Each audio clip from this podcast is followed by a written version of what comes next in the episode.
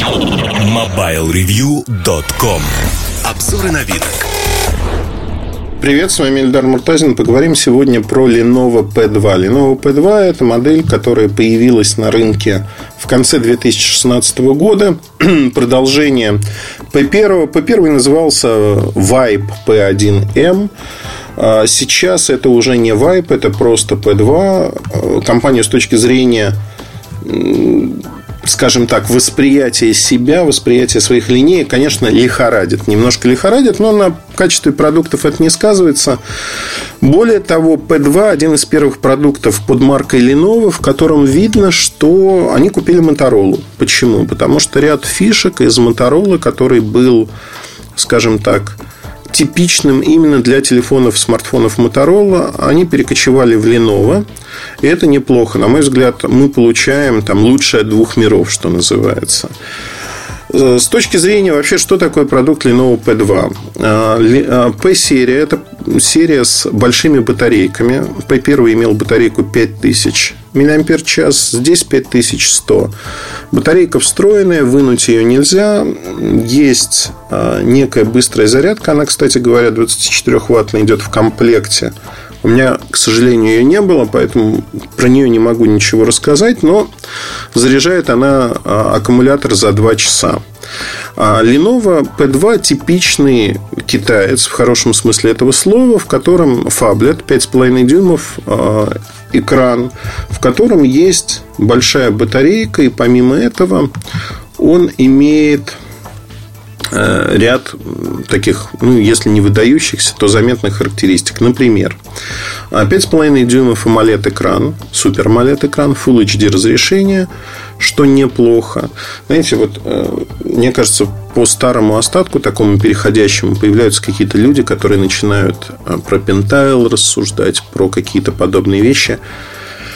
Люди микроскопы, не видно там никакого пентайла, даже на этой диагонали хороший качественный экран. Когда люди на фразу «хороший качественный экран» начинают говорить про пентайл, я понимаю, что они ничего не видят, но у них в голове есть конструкция, связка AMOLED, пентайл. В общем-то, что тут сказать? На HD экранах пентайл-то виден был крайне плохо, на Full HD тем более. По начинке. Начинка этого аппарата достаточно примечательна, замечательна в какой-то мере. Почему? Потому что так же, как в первой модели, используется Qualcomm-овский Snapdragon. В первой это был 615, и здесь 625. 625 и Adreno 506 графический, GPU. Если говорить про память, есть несколько вариантов. Это 3 или 4 гигабайта оперативной памяти. И, соответственно, 32 или 64 встроенный. У меня в обзоре был аппарат, и тот, которым я пользовался, 4 оперативный, 32 встроенный. И плюс карточки памяти, конечно же, есть отдельно. Но тут надо оговориться, что совмещенный лоток. Совмещенный лоток либо 2 нано-сим-карточки, сим-карты, либо одна карта и одна карточка памяти. То есть, по-другому не получается. Про камеры пару слов. Я хочу сказать, что фронтальная камера обычная, 5 мегапикселей. Здесь нет ничего такого заметного, чтобы сказать, что высокое разрешение или какие-то особые характеристики. Снимает и снимает более-менее. А основная камера, которая расположена сзади, она примечательна тем, что разрешение, казалось бы, типичное, 13 мегапикселей. Есть фазовый автофокус, сенсор 1/3 дюйма. В общем-то, знаете как, все как у всех. Но как только вы начинаете фотографировать, вы понимаете, что софт для камеры, он стал просто чудесным. Там есть интеллектуальный режим съемки, он называется Smart, то есть умный режим. Автоматически определяет сцены, автоматически определяет, завален, не завален горизонт, есть электронный уровень. То есть, просят, поверните ваш телефон вот так, это будет лучше. Софт производит просто шедевральные впечатления, не побоюсь этого слова, пусть я исковеркаю русский язык, но это такой маленький шедевр. Теперь ложка дегтя, которая все портит. Камера снимает отвратно. Это связано даже не столько с самим модулем, сколько с точностью, да, экспозиции. Когда у вас есть светлое небо и темный фон, то, что должно выправляться HDR, он включает HDR, но при этом он почему-то засвечивает небо, а темнота остается. То есть алгоритмы обработки снимков, они остались плохими. И это непосредственно влияет на качество камеры. У меня вообще ощущение, что как раз-таки вот эта коллаборация с Моторолой, что вот эти смарт-режимы они взяли с Моторолы, а алгоритмы под эти камеры не смогли адаптировать. Причем, почему я говорю под эти камеры? Потому что такие же камеры стоят там в Lenovo K6 Note, в Lenovo K6 Power. Там тоже есть вот эта сервисная составляющая, интеллектуальный режим смарт. А все остальное работает так же плохо. И поэтому камера – это самый большой минус этого аппарата. И минус такой четкий. Четкий с точки зрения того, что ну, работает неправильно. Неправильно и не так, как должно работать. У аппарата, это очень важно, у аппарата есть два микрофона. Два микрофона, которые имеют, соответственно, систему шумоподавления. Она работает неплохо, на мой взгляд, все более-менее хорошо. Датчик отпечатка пальца расположен в механической кнопке на лицевой панели, что неплохо, на мой взгляд. Работает он тоже хорошо. Ну, в общем-то, все привычно. Динамик в аппарате один, хотя решеток две, симметрично на нижнем торце расположены. Динамик достаточно громкий.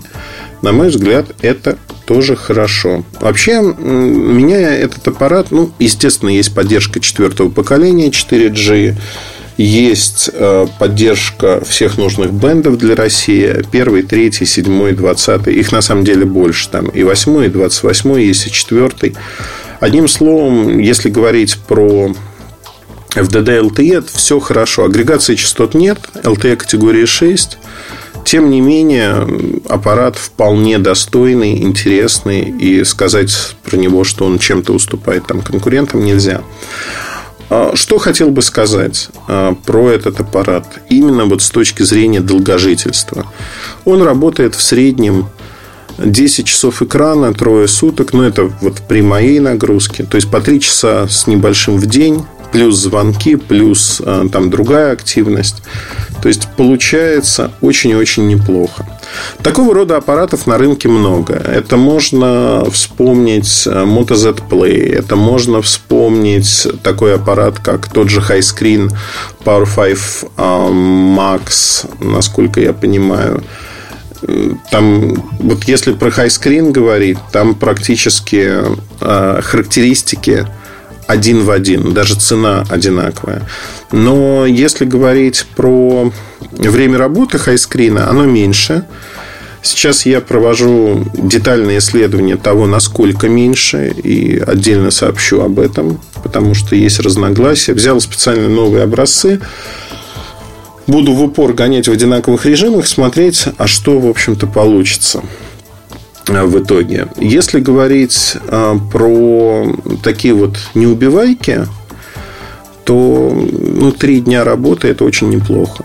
3 дня работы на большом экране, полноценно, со всеми функциями, с хорошей подсветкой, не мизерной, да? То есть экран на авторегулировке, но он там на 40% очень-очень корректно, хорошо работает.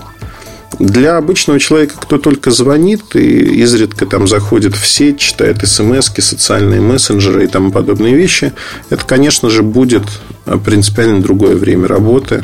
Больше, там 4, 5, 6 дней даже возможно. При нагрузке 3 полноценных дня.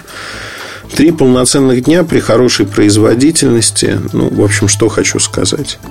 Хочу сказать, что это достаточно неплохо. И время, которое позволяет работать долго. Самое главное в таких аппаратах — это именно время работы. Время работы и то удобство, которое вы получаете. Из минусов, повторюсь, это камера. Камера, которая, конечно, средняя для сегмента, ниже среднего. Если брать А-бренды, там тот же Samsung, там камеры в таких аппаратах значительно лучше и интереснее. Снимают они лучше. И все вот эти смарт-режимы не спасают, к сожалению, Lenovo от этого. При стоимости в 23-24 тысячи рублей очень интересный аппарат. во всех смыслах аппарат, который заслуживает внимания. И мне кажется, на него стоит посмотреть, особенно если вам нужна модель, которая очень долго работает, модель, которая интересна именно своим временем работы. Обзор уже есть на сайте. Заходите, смотрите. Одним словом, будем обсуждать уже на примерах. Там, кстати говоря, фотографии, видео с этого аппарата можете посмотреть и увидеть, насколько все по вашим меркам хорошо или плохо. На этом все. Удачи, хорошего настроения. До новых встреч. Пока. MobileReview.com